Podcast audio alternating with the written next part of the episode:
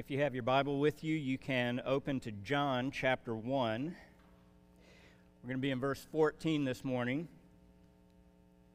Let me uh, give you a little behind the scenes glimpse at what got us here to this morning. We were in staff meeting, um, I don't know, a month ago, talking about how the, the rest of the calendar was going to play out, and that included discussing um, Sunday services and schedule for the sermon. and I think I said something about the fact that on uh, Christmas Day, uh, we were going to continue to do our, our Exodus study, right, wherever we happen to be. And I can't remember who it was, but, but one of the guys, well, it's, it's you know, one of two, right? So it's, it's JT or Andy. So you can assign blame to whoever one you want. One of the two said something very mean or snarky or something like that. Like, really, I think probably berated me for the fact that I was going to do Exodus and not something that had to do with, with, uh, with Christmas. And so, of course, that wounded me deeply, and I started to go through a time of deep introspection and, and wonder what in the world this was all about. So, decided that we would, uh, we would look at John 1, which talks about the incarnation, and initially, um, what I had projected was that we would do verses 14 through 18. That starts off with the statement, The Word became flesh and dwelt among us, and we saw His glory. Glories of the only begotten from the Father, full of grace and truth. And so, as I'm starting to outline and work through that passage, I can't get out of verse 14. So I thought, well, the good thing is, it's Christmas, everything is closed, no one has anywhere to go. So if there's ever a Sunday to preach for 60 plus minutes, this would be the day. I'm kidding. I, I, knew that would not work, if not from, uh, from, my, own, uh, from my own kids. Uh, so anyway, as, as, uh, as I continue to go through, it just, just so much packed into such a dense passage. So then I went to, to verse 14. Okay, we'll do verse 14. That's what we'll do Christmas morning. I spent time in there and I couldn't get out of the first phrase. All right? So we're in John 1:14. I'll go ahead and read since I had told the guys that it was going to be 14 through 18. I'll go ahead and read those verses, but I'm just telling you right now, we're going to we're going to spend the time that we have this morning in the very first line of verse 14. We're not even going to do one verse of scripture deal with it. All right? 114 through 18. Listen to what God tells us in His Word. And the Word became flesh and dwelt among us. And we saw His glory. Glory as of the only begotten from the Father, full of grace and truth. John testified about him and cried out, saying, This was he of whom I said, He who comes after me has a higher rank than I, for he existed before me. For of his fullness we have all received, and grace upon grace. For the law was given through Moses, grace and truth were realized through Jesus Christ. No one has seen God at any time. The only begotten God who is in the bosom of the Father, he has explained him. This is the word of the Lord. Let's pray. Father, out of your kindness to your people, we ask that you would give us the ability to think clearly and even deeply about the significance of the incarnation, that God, eternal and unrestrained, humbled himself to become like us in every way, yet without sin. Thank you for sending your Son to become one of us. Jesus, we thank you for your humility and your service to us, even to the point of death on a cross. And Holy Spirit, we thank you for opening our eyes to see this truth as it's revealed to us in your word, not only to understand it, but to recognize it as being true and to receive it as that life giving word to us. We pray these things in the name of the Father, Son, and Holy Spirit. Amen before we start in 114, let me just say, because of uh, Christmas being a day when uh, a lot of people travel, and you're you perhaps uh, you may be here not as an Edgewood member or even as an, uh, a regular attender. You may be here because uh, a family member or a friend invited you. Um, that's that's always something that we're excited about. We love having new faces in. And we recognize oftentimes that sometimes when those new faces come in, we may only have them for one morning. And then you're back to wherever home is, uh, whether you're plugged into a church there or not. Uh, to, to push the, the matter even further, of course, the less we know about people who are sitting with us, um, the less we know about where they are spiritually. And so I am, I am sure that there is a good possibility that there is at least a person here, if not multiple people, who, when we talk about some of the things that, that we're going to expound from John 1.14, that it may sound uh, somewhat odd, if not even ridiculous. That's okay. All right? Because for you, I've prayed, and others are praying for you, that no matter how odd or strange this scripture may sound to you, that it would sort of be like that little pebble in your shoe, right? It, you, the, you keep walking and you keep feeling it there. It begins to nag at you until you finally have to stop and do something about it. That, that's what I hope happens to you. Even if you find what we're talking about here ridiculous, I'm praying and asking that God's Spirit would take this seemingly absurd truth, plant it into your mind in such a way that you cannot shake yourself free of it until you deal with the truth of God's Word. And if, for whatever reason, God puts that on the fast track in your spiritual life, maybe He has already been working on your heart and mind to this very day, you do not need to leave here this morning without talking to someone and getting a deeper, clearer understanding of what this salvation in Jesus Christ is all about. You can find me at the back door, and I'll remain here as long as you want to talk. We'll have other guys that are milling around down front. You talk to anyone here, and we'll put you in contact with someone who can talk to you further about the crazy but true things that we're discussing here this morning. So John 1:14 the word became flesh. One of the things that is significant about this first line in verse 14 is the way that it stands in contrast to what John says earlier in the first three verses. So in verse 14, the Word became flesh. In verse 1, John tells us very clearly that this Word, the Logos, the very expression of God, is God Himself. And as God, this Word, this, this God always was.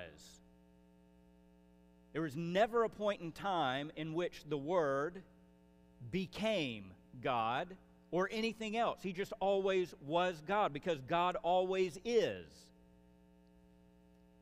And in contrast to everything that we know and experience, John says, if you look in verse 3, John 1 3, after saying in verse 1, in the beginning was the Word, and the Word was with God, and the Word was God, he says in verse 3, all things came into being through him. Now, now, that little verbal phrase, came into being, that's the same word that John uses in verse 14 to say that the Word became flesh. So, in a very stiff, awkward way, we could say something like, to, to hear the similarity, we could say in verse 3 that all things became through Him. They came into existence, they started. But there was no becoming for the Word because He always was until you get to verse 14, and then the one who always was is said to have become. He became flesh. Notice here that John does not even try to dress this up or pretty it up to say something like, he became a person or he became a man. He became human. He became flesh. I think that is John's way of trying to indicate that when we talk about the Son of God, eternally God, always existing, entering into time and space in this creation as a man, he was very truly man. In every way that we experience this fleshly existence, Jesus Christ experienced that fleshly existence as well, with one exception he was not tainted by sin.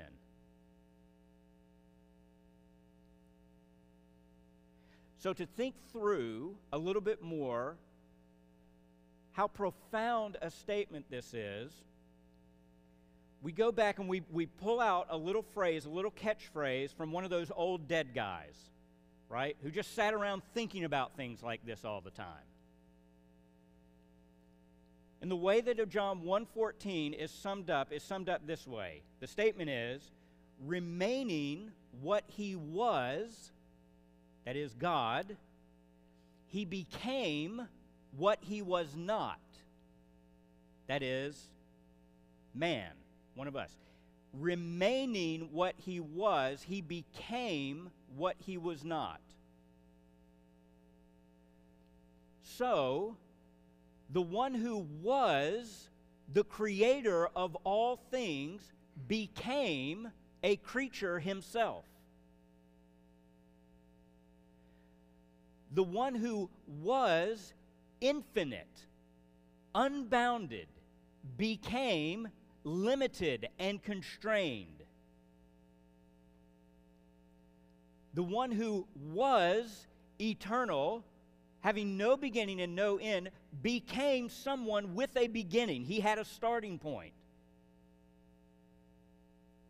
The one who was omnipotent, all powerful, became weak and tired. The one who was omniscient knowing all things, became ignorant and had to learn. Kids, Jesus had to learn his ABCs. Jesus had to learn how to read and write. If he had had shoestrings on his shoes, he would have had to have learned to tie his shoes. A plug for sandals there.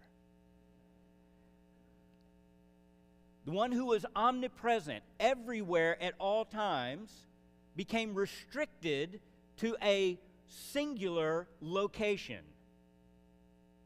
The one who was eternally content and satisfied became hungry and thirsty. The one who is eternally joyful became sorrowful. The one who was unable to be tempted by evil in any way became a man and was tempted to a degree that we can never experience by Satan himself. The one who cannot suffer or encounter harm or injury in any way became one who suffered in our place.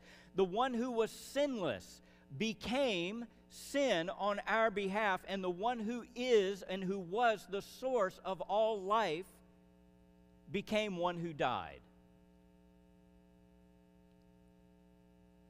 we tend to think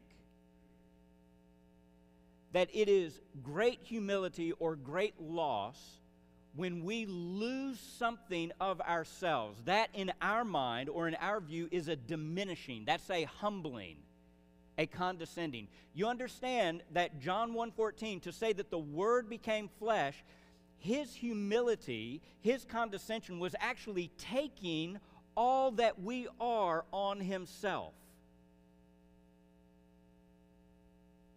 he becomes like us, and in that act, he becomes weak and lowly. God the Son became like us in every way so that he could redeem every part of us. That means that to say the Word became flesh he must have every aspect of our human nature, not just a physical body, he must have human emotions. He must have a human mind. He must have a human will. And all of these things that we experience every day of our lives, that we wrestle with and try to bring under control to the will of God, all of that, the Son, God Himself, took and joined to his divine nature so that he could be like us in every way. Why? Why would he do that?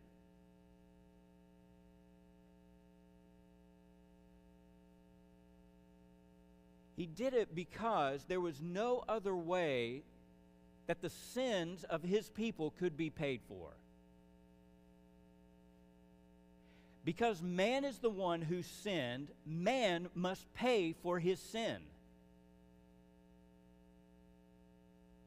But no man can pay for his own sin, let alone for the sin of others.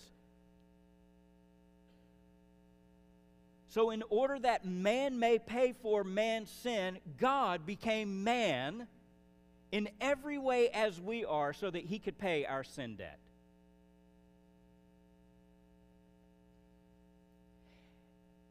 And he becomes a man, not sacrificing, not diminishing in any way his godness, his divinity so that because his humanity is the humanity of God, as man he could pay our sin debt, and as God he could satisfy the wrath of God in an infinite and eternal way.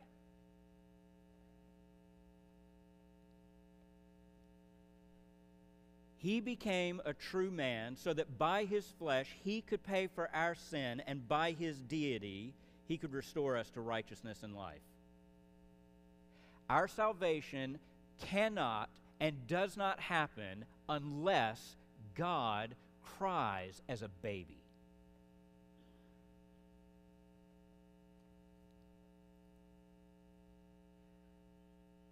So it is incredible to think then that in light of what John is declaring in 114, the Word became flesh, that we are to understand that God became like us. But here's the other thing as you continue to work through Scripture, what you begin to realize and what we begin to see is that this is not this, this taking on, putting on a human nature, human flesh, this is not some sort of cosmic cosplay. Right? This is, this is not Halloween garb where, where the Son comes down and he says, okay, how long do I have to do this? 33 years? Okay, let's do that. Let's throw the humanity on. And then once I've done all of the shameful, hideous, miserable things, suffering on the cross, dying, being raised again, when I get back up to heaven, then I can take the humanity off and be done with it. You understand that the scriptures tell us very clearly that at the moment that God became like us, he always remains like us. In other words, the Son, even at this very moment, continues to be like you and me, even in his glorified state. He does not take on the limitations of our human flesh just to throw it off again. At the moment that he takes it on, he takes it on forever. There's no way that I'm doing something like that. Tell me how long I got to be in this miserable little humble estate, and I'll suck it up and I'll do it. But only if I know at the end of the day I get to throw this fleshly garb off and go back to being purely divine without any limitations. The Son takes on our human flesh knowing that once He takes it on, He'll never get rid of it. That is stunning. Here's why this is good news that he remains to this very moment like one of us. Hold your place here in John 1 and go to Hebrews chapter 7.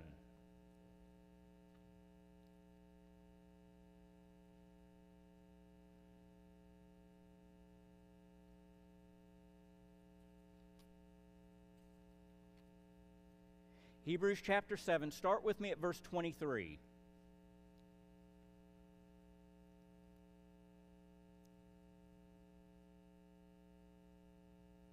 The former priests, on the one hand, existed in greater numbers because they were prevented by death from continuing. But Jesus, on the other hand, because he continues forever, holds his priesthood permanently. Therefore, verse 25, therefore, he is able also to save forever those who draw near to God through him, since he always lives to make intercession for them. Listen, people, do not pass over this mystery so quickly. When Hebrews tells us in verse 24 that Jesus continues forever, Hebrews is stressing the humanity of Christ. That he, to this very day, in the heavenly places, is standing and representing us as one of us. So that when he intercedes for his people, it is not cold, detached prayer or intercession. He knows what it is like to live in a broken world with the heaviness of sin and sorrow all around us. He knows the difficulty that comes with the weakness of this flesh in trying to walk in faith and obedience to the will of our Father. He knows how easy it is for us to be tripped up. And He stands in the heavenly places before God, dressed like one of us, praying and asking that God would give to us exactly what we need. And because He is dressed in our clothing in humanity, representing us before God, that means that when God looks on the humanity of His Son, He will not despise humanity because His Son has taken humanity on. And to despise humanity would be to despise His Son. So Jesus intercedes for us as a man, for men and women and children who need grace and mercy. And as he intercedes to the Father, the Father looks on the humanity of his Son with pleasure and satisfaction and gives, on the request of his Son, to his human brothers and sisters all that we need for life and godliness all because John 1:14 the word became flesh and he remains flesh to this day.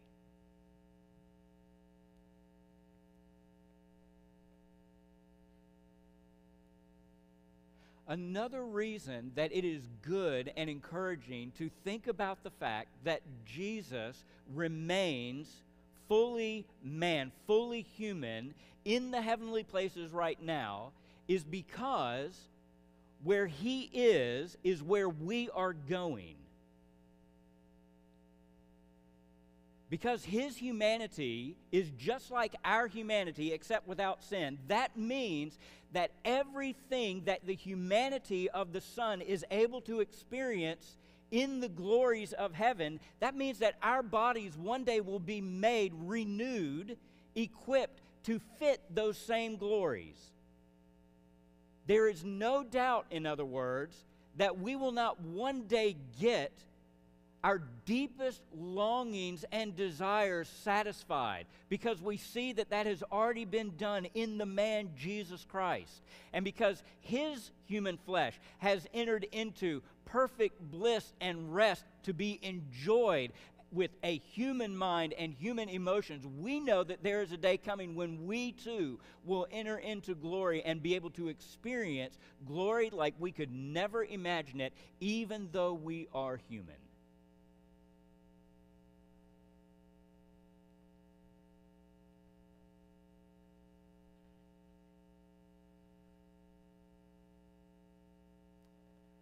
Back in the fourth century,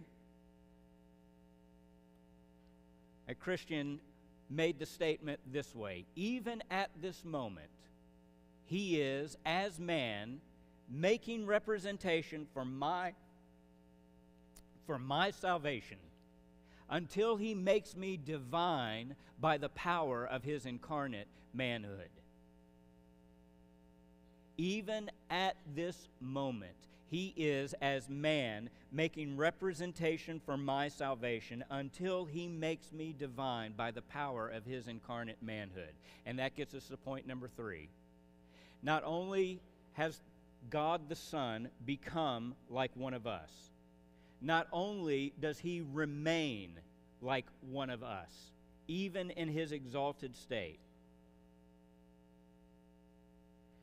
The third point that we can say is the wonder of it all is that he became like us so that we could become like him. We will be like him. Turn to 1 John chapter 3.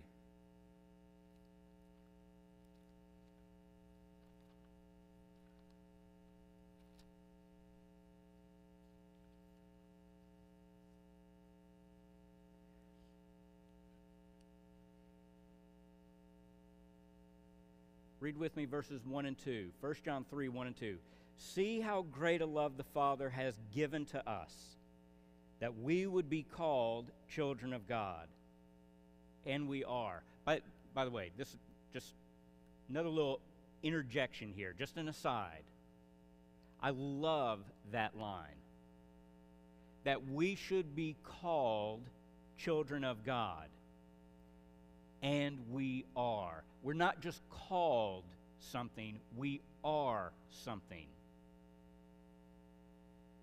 That we should be called children of God, and we are. For this reason, the world does not know us because it did not know him. And then listen, verse 2 Beloved, now, already now, we are children of God, and it has not appeared as yet what we will be we know that when he appears, we will be like him because we will see him just as he is.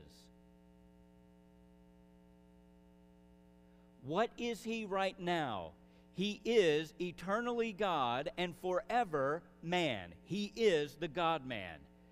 In his glorified humanity, because when he took on flesh, he never set it aside and retains and keeps our likeness even to this very moment.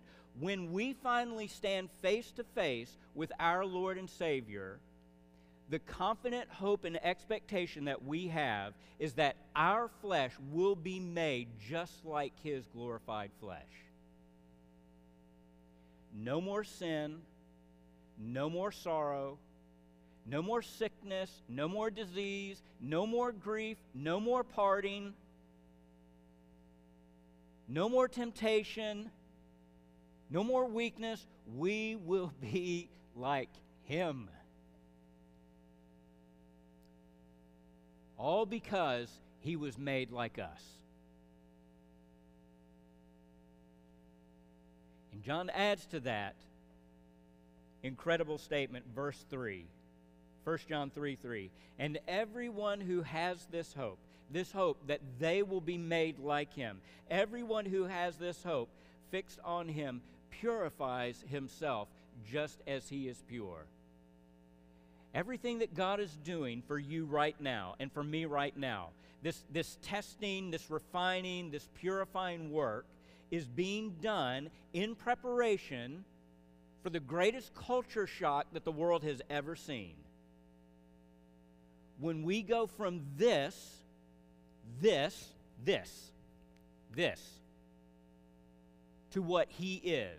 He is already in the process of making us like His Son and preparing us for that day. And the, the closer, the, the, the truer the grasp that we have on that, the more enthused we become to grow in holiness and in righteousness. We do not become more apathetic. We take greater delight in recognizing that the work that He has begun will be fulfilled in that one last final day. So, this is what we celebrate on Christmas. That God did not leave us to our own misery and to our own suffering and our own devices, although by rights He would have been perfectly just to do so. But that in order that man would pay for man's sin debt, God Himself, in the person of the Son, became a man to pay the debt that we could not. he keeps his humanity so that he can represent us constantly in the heavenly places in the fullness of Father, Son, and Holy Spirit. And with the promise that there's coming a day when our flesh will one day become like his flesh. Let's pray.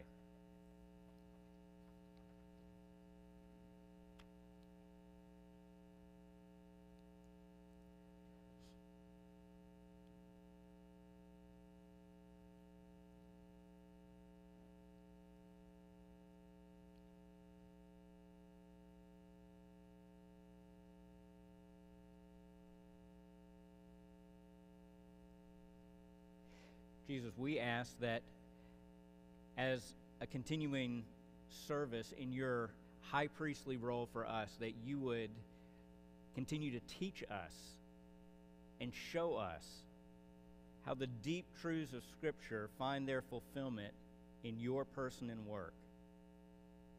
Help us to consider how deep the humility and the condescension had to run in order for eternal God to become flesh like one of us. We ask, Father, that as we continue to see the difference between your divine nature and our human nature, and consider that you sent your Son to be made like one of us, that we would be humbled and would seek to kill any remaining vestiges of pride or self centeredness Holy Spirit, we ask that you would take the word that you have brought to us and that you would press it deep into our hearts and minds so that we are renewed day by day into the image of Jesus Christ. And help us, we ask, to look forward to that day when there will be no more growing pains, no more groaning over sin or the burdens, the brokenness of this flesh, but when we will enter into the joy of the glory of Jesus Christ and share a glorified existence as he enjoys even now. We thank you and praise you. Amen.